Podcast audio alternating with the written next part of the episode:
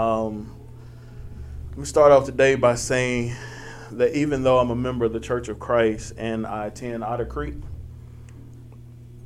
the Church of Christ tribe and Otter Creek do not speak for me. I am a minister of the gospel of Jesus the Christ. And with that said, Jesus is my king. Just because the COC or OC hold to a certain position or opinion towards things, that does not mean that I share those same opinions. There are opinions that I have that I know that others do not agree with, and that's fine. My job as a minister of the gospel is to proclaim the word. That is sharing the good news to the poor, proclaiming freedom for prisoners and recovery of sight for the blind, setting the oppressed free, and making disciples. That's taken from Luke 4. Sometimes that message will be against what we've always heard, but it will be from the word of the Lord. So if you want to know what I think about an issue, please feel free to come to me or send me a message. Some of you all have already done this, and I appreciate that. What you will hear today is not only a part of what has helped uh, to shape my theology and my ministry. One may say, you don't need anything else but the Bible. Well, guess what? Even those within the Bible read and studied works outside of the holy text that shaped their theology. I enjoy the writings and thoughts of Bible scholars, preachers, and theologians of European descent like Dietrich Bonhoeffer, N.T. Wright, Scot McKnight, Dr. Ben Witherington III, Eugene Peterson, Bobby Valentine, Dr. John Mark Hicks, uh, Dr. Rubel Shelley, Rob Touchstone, Amy Bost Henegar, Amy McLaughlin Shesby, Claire uh, Davidson Frederick, Dr. Mallory Wyckoff, Jennifer Janine Thweatt, Dr. Sarah Gaston Barton, Dr. Naomi Walters, Tiffany Mangan Dowman, um, uh, Nadia Bolz-Weber, Hannah Adair Bonner, Melissa Green, Anna Register, Dr. Terry Briley, and even our very own Richard Hughes, Lee Camp, Josh Graves, and others. Even though I knew several black preachers growing up, it was within the past few years that I was introduced to theologians and scholars of African descent. I enjoy the thoughts of Dr. James H. Cone, uh, Dr. Howard Thurman, Dr. Martin Luther King Jr., Dr. Cornel West, Dr. Obery Hendricks, Dr. Jeremiah Wright, who was on the video, Dr. Otis Moss III, uh, Dr. Cleo LaRue, Lawrence Rogers, Dr. Michael Brown, James Gray, J.K. Hamilton, Stanley Hubbard, Dr. J.B. Angus Jr., Jeff Bohanna, Tim Otis, and others. I was also recently introduced to black female theologians like Dr. Brenda Salter McNeil, Dr. Irie Lynne Session, and my cousin, Dr. Leah Gunning Francis. I also learned a lot from the elderly and children. So, as you can see, I like a variety of thoughts and influences. Each one of them pushes me to get out of my comfort zone in their own way. I wanted to get all of that out of the way to let you know that Dr. Cone is not the only voice that I listen to in my ministry. As you can see, it's very, very diverse, and that's on purpose. In this book, in his book, God of the Oppressed, Cone stated that as theologians, we must first of all believe the Christian uh, that Christian theology is the language about God. That language is about the liberating character of God's presence in Jesus Christ as he calls his people into being for freedom in the world. What does the gospel of Jesus have to do with the oppressed and those seeking liberation? Shouldn't everyone be concerned about that question? Shouldn't it be a focal point in our ministry of reconciliation? Isn't that what Jesus spoke about in Luke 4? Life and theology is viewed differently between cultures. You may think that we should all see the uh, see things the exact same way, but we don't. I don't think God designed us that way even though we are all part of the human race, why did the triune God create us so differently? Why do we have different cultures? Why does the Holy Text teach us that God created male and female? If we are all supposed to see life the same way, why so many differences? I said all that to say this a rich white man, I'm sorry, a rich man of European descent, is not going to view God the same way that a struggling single mother of African descent will view the Creator. In most cases, God is all that she has. She will pray to the Creator for liberation for her current social economic situation. I can guarantee you that the rich man will not be praying to the Creator for God to relieve him of his current social economic status. Cone teaches black theologians that our sermons and studies cannot be bound to the white scholarship and conceptualization of the gospel. He teaches that the black sermons should cover the totality of human existence. That's everybody. Any activity or teaching that denies the liberating truth of Jesus denies his lordship and thus is heresy. This is what he teaches. Um, this is what Cone teaches black theologians. Speak the truth to people. To identify the enemy is to free the mind, free the mind of the people, speak to the mind of the people, and speak truth. He says that theology is a political language. What people think about the triune God and the church can't be separated from the social and political status, our social and political status in society. Religious conservatism and white racism are often two sides of the same coin. Liberation theology has been related to Marxism and considered dangerous. I find it interesting that this is the thought um, when it was American conservative Christian values that murdered, raped, enslaved, imprisoned, and oppressed people throughout history even when we go back to the Old Testament, we see that uh, God has always had a commitment to justice for the poor and weak. Cone believes that if people do not have the same commitment, or if they remain neutral or silent, then they are on the wrong side of God. Cone teaches that if we do not believe that Jesus' good news is not news of salvation and liberation for the oppressed, then our teaching is heresy. Christian theology is social and political. As theologians and as Christians, we should give voice to the helpless and voiceless in our society. He suggests that um, theology that does not emerge from the historical consciousness of the poor is ideology. Ideology can be detrimental when one rises from an oppressed community and has achieved social and economic prosperity this is why we should never forget our history. Too many have fallen into this trap where it is about them, i.e., the nice cars, houses, and big church buildings, and not about reaching out and sharing the gospel to the neighborhood drug dealer or the prostitute. Dr. Cone pulls no punches when he is dealing with white theologians. He believes that by nature, white theologians have a hard time viewing the Bible from an oppressed point of view. This is part of the reason why he says the white Christians need to repent and change their view of biblical teachings. Someone in this room or uh, someone that's listening online may think that this is harsh or not true. But let me give you a personal example. It wasn't until a few years ago that I realized that I was preaching and teaching a gospel that was oppressive to women. When I stopped viewing the Bible through my traditional lenses, i.e., my COC lenses, I started to see that I had been taught things that were not in Scripture. I realized that I believed and taught things that were man made traditions and not the Word of God. I had to repent. After that, after that, I started to listen to the Bible from a woman's point of view, and it helped me to better understand the text that I thought that I already knew. Listen to what Cone says about this.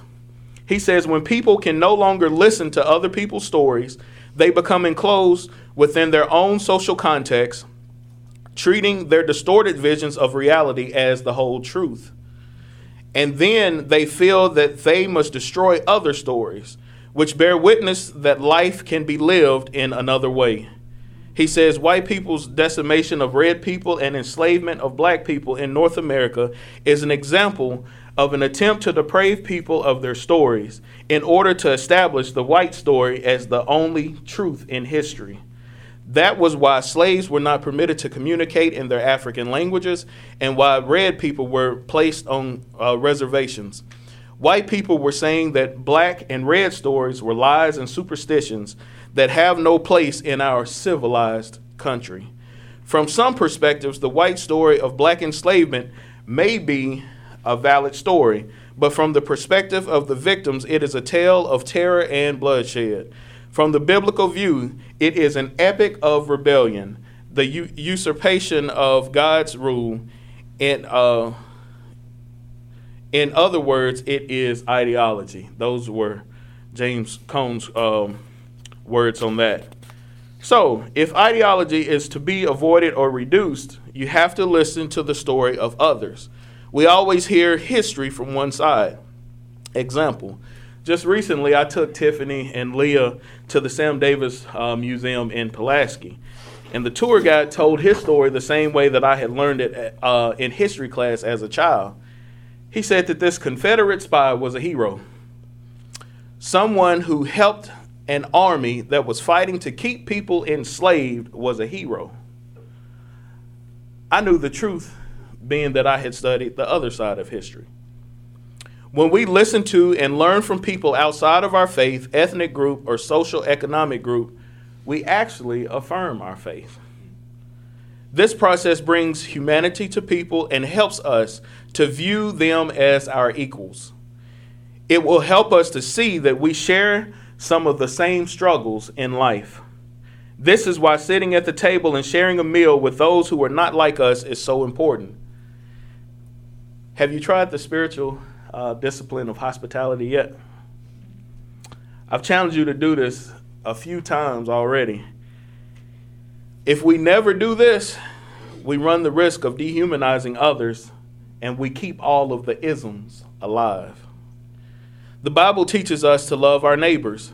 If we refuse to listen to and learn from the atheists, Muslim, Buddhist, and Hindi, we hinder our own faith. Our theology becomes ideology. Ideology will help to vilify and demonize anybody who is not like us. Ideology is what has dehumanized the partisan groups in politics. Ideology has caused the Black Lives Matter movement to be viewed as saying that only Black Lives Matter, when in actuality they are saying Black Lives Matter too. Ideology is what keeps us from caring about what is happening to our native friends in South Dakota as we speak. Ideology is what helps us to avoid the issues going on in places like Haiti. Why? Because we just look at them as being a um, devil worshiping company uh, country a lot of times. Ideology is what is criticizing Colin Kaepernick for not standing for the national anthem. Ideology is what says the Confederate flag stands for heritage and not hate. Ideology is what made civil rights leaders look like troublemaking criminals. Ideology is what makes all of the dead bodies lying in the streets today look like they were supposed to be dead because they didn't listen. Ideology is what uh, what had black bodies hanging from trees like strange fruits. Ideology is what makes some of us treat the LGBTQ community like they are subhumans. Ideology is what makes men want to silence and abuse women and children. Ideology is what makes rape culture, even within the church, okay.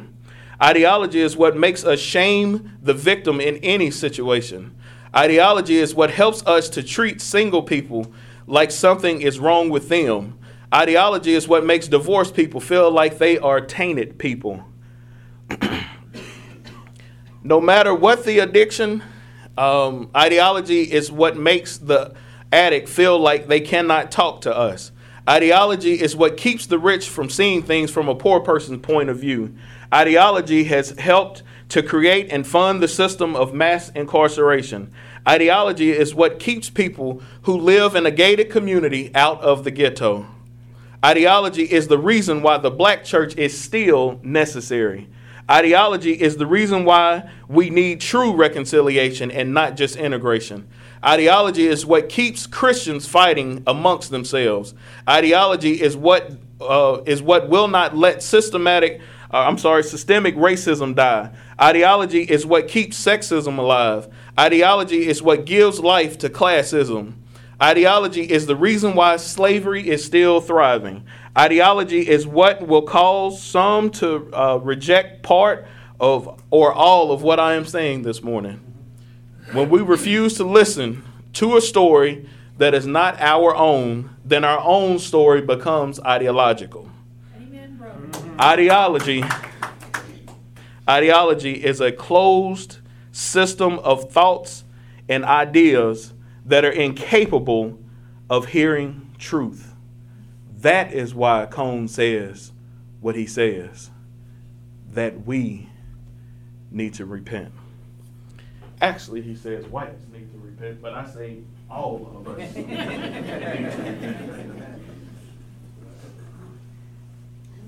With that said, I'm going to let you hear the words of James Cone. He was actually addressing a forum about the black church, but I believe it goes for the universal church.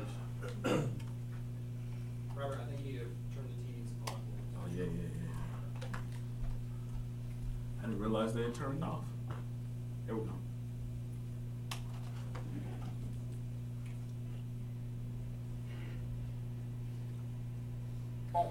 Before I jump to that, I want to give James Cone and the others who have not spoken involved in this conversation.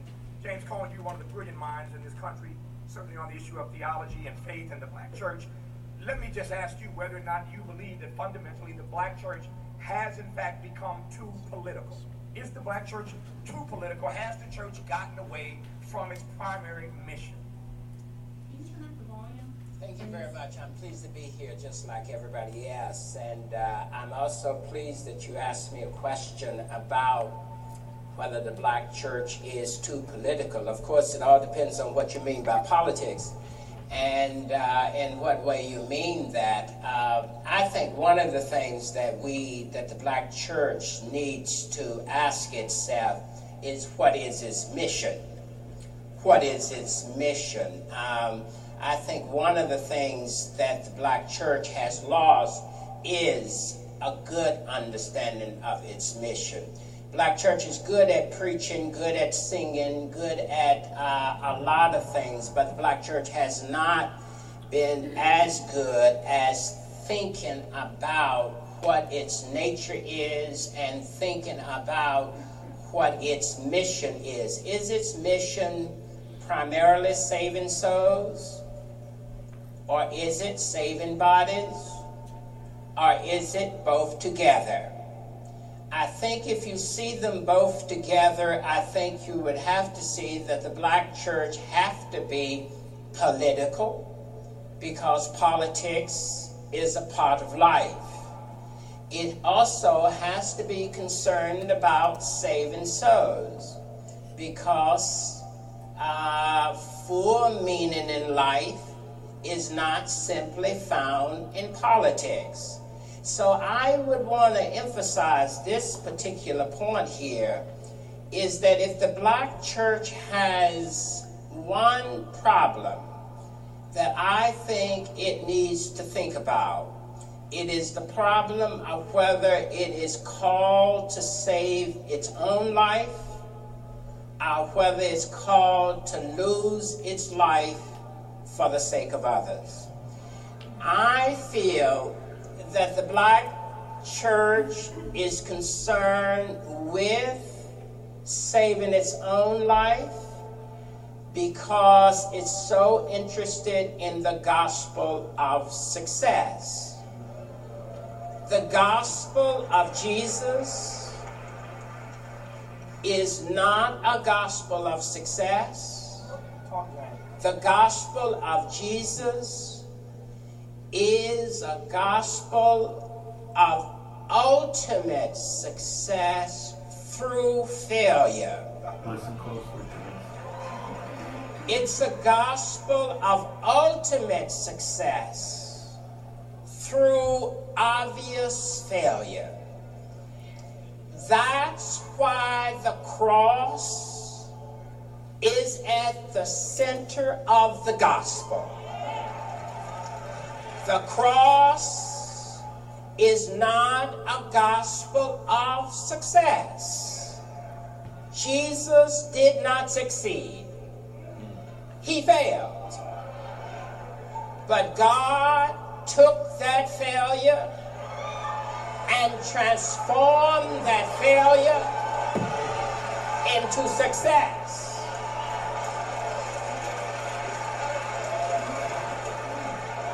Now, it's very important when you talk about ultimate success, it's not so obvious because the resurrection was not obvious.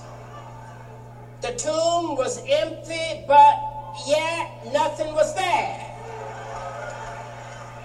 I feel today with so much focus on building buildings and and and and and all the other humongous things that we do that we fail to see that the cross is at the heart of what the black church ought to be about. It was not very difficult for the black church to see that during the time in which it was born. Because being a slave church, that was not success. That it was obvious failure there. Now the problem, the problem is, is that the church has lost its legacy. It has lost its message. And when success becomes the focus of it, it loses its mission and it loses its message. I would like to see the church not be so concerned about its success, but much more concerned about a, a kind of success through failure. And where its failure is at the is at the heart of things. So I I would I would want to put my emphasis there. I I'm concerned that the church doesn't get too concerned about its own survival. Because Jesus said, people who seek to save their life shall lose it. But if you lose your life, for the sake of the least of these, then you'll find your life. All right?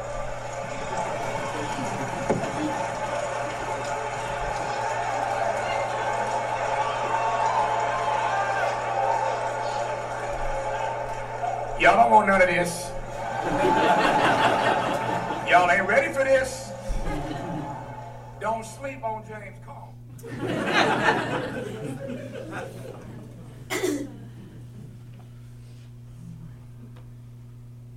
questions? this mysterious little Can you get a copy that, that eliminates one or two sentences and then takes black out from in front of the church? Because It's definitely it's definitely fair. All of us, not just the black church. You have a comment, Yes, sir. You know, the thing that's so complex about these notions of, uh, this idea of the black church and the white church, let me, forgive me for being a little messy, but it was just when I was watching him talk about this idea of success and failure, Mhm. I began to think about uh, my relationship here. When I first started going to Otter Creek, I told a couple of my friends, I'm really hanging out at Otter Creek, I really enjoy it. He said, Jenkins, you know, there's some of the most affluent people in Middle Tennessee go to that church. I said, okay.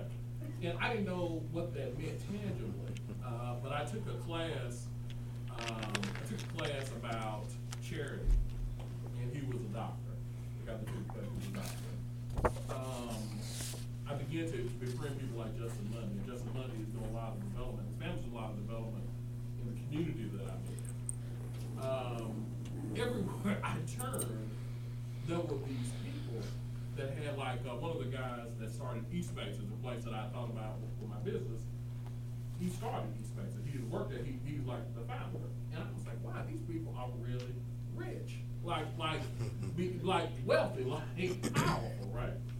And so what, what is it, how does it make me feel? One of the things that I've had to deal with in having this daughter now is the fact that I grew up around a lot of people that didn't have a lot of money. And even the people who thought they had a lot of money, they truly didn't have a lot of money because they didn't own much. So to get her to a perspective where she knows and understands money, she needs to be around people that know and understand money. So it's one of the reasons why, from a tangible, real life experience, I like Otter Creek. But when I look at my own experience, even at Schrader Lane, which is a middle class African American church, the only place for black people in that city that where Church of Christ can go to and be around educated black folks and feel comfortable wearing a suit and the things that they do. Because here's the thing, a lot of the people at Schrader, they were custodians. They were janitors. They were people that did have. They were barbers. They weren't doctors. They weren't lawyers. At the highest level, you had a little bit of that. Mm-hmm. But truly throughout the church, were, these were working class people. So when we talk about the failure of our church in building buildings, the black church in so many different ways has been the only place where successful black people could actually come together. Mm-hmm. Because I literally can fall in this audience right now and touch somebody that's probably worth three hundred thousand dollars.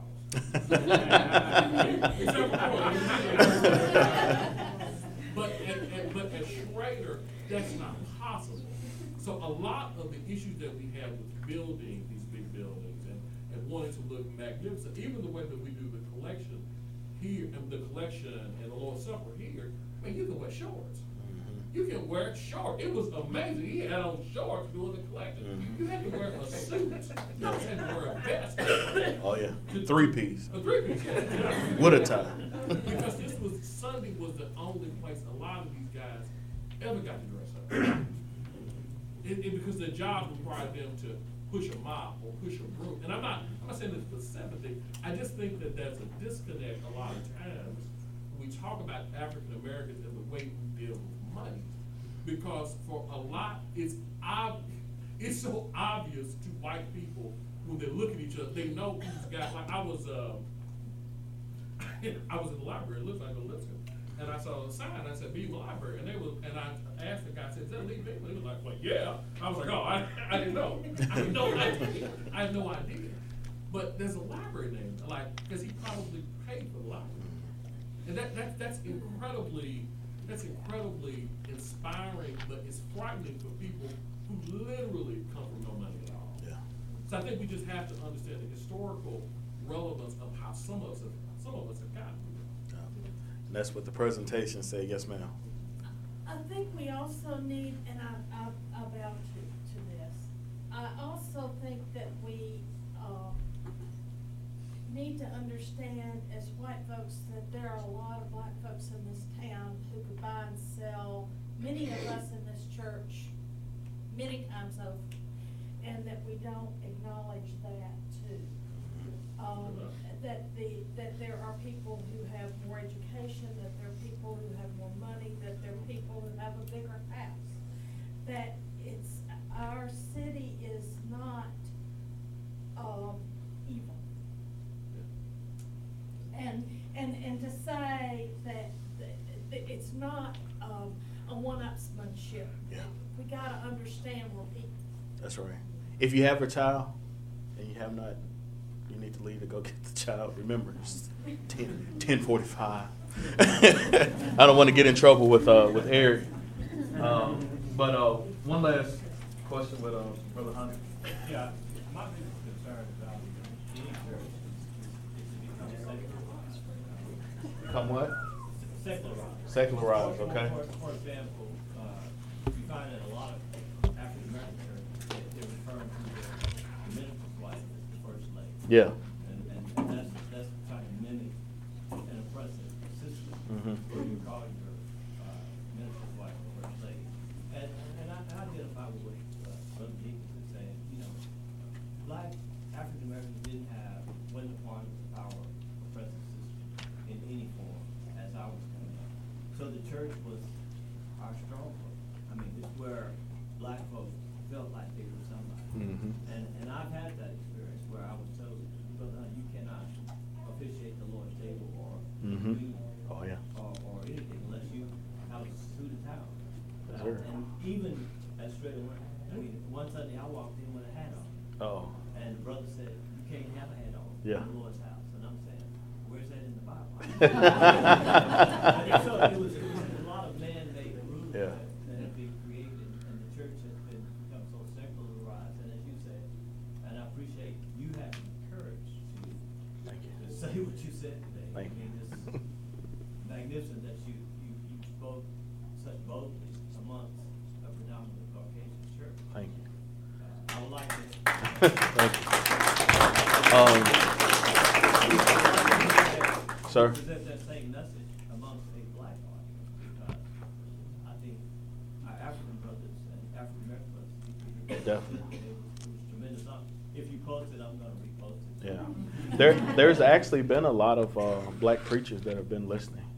And uh, they've, they've, they've commented. Some of them have had some of the same struggles. Uh, some of them. You did an Uh, excellent job. I just wanted to make. well, thank you. Um, just want to end with this right here. Just remember ideology. Don't let your theology, what you think about God, turn into ideology because it becomes about you. That's the reason why we have to keep our minds open to what other people think. That's the reason why I keep saying about sitting down at the table with people who are not like you. Because when you share a meal with somebody, you're on equal playing field. And you also have time for conversation. If you cut them out completely, it's to be like when I first started the uh, the first video. You just hear sound bites and think, "Oh yeah, I already know everything about them." But if you take the time to sit down and learn from other people, I'm telling you, it'll change your life. It'll change your your ministry, and it and it'll change the way you view God. It will actually help you to view God in a more healthier way because you won't just be thinking God thinking of God as one way. Remember what I said uh, a few weeks ago that I was always taught a certain thing. I was always taught that Jesus was a Jew, but every picture that I saw of him was a white white man. As long as we keep our focus on things like that right there, we'll never figure out who Jesus was. Thank you.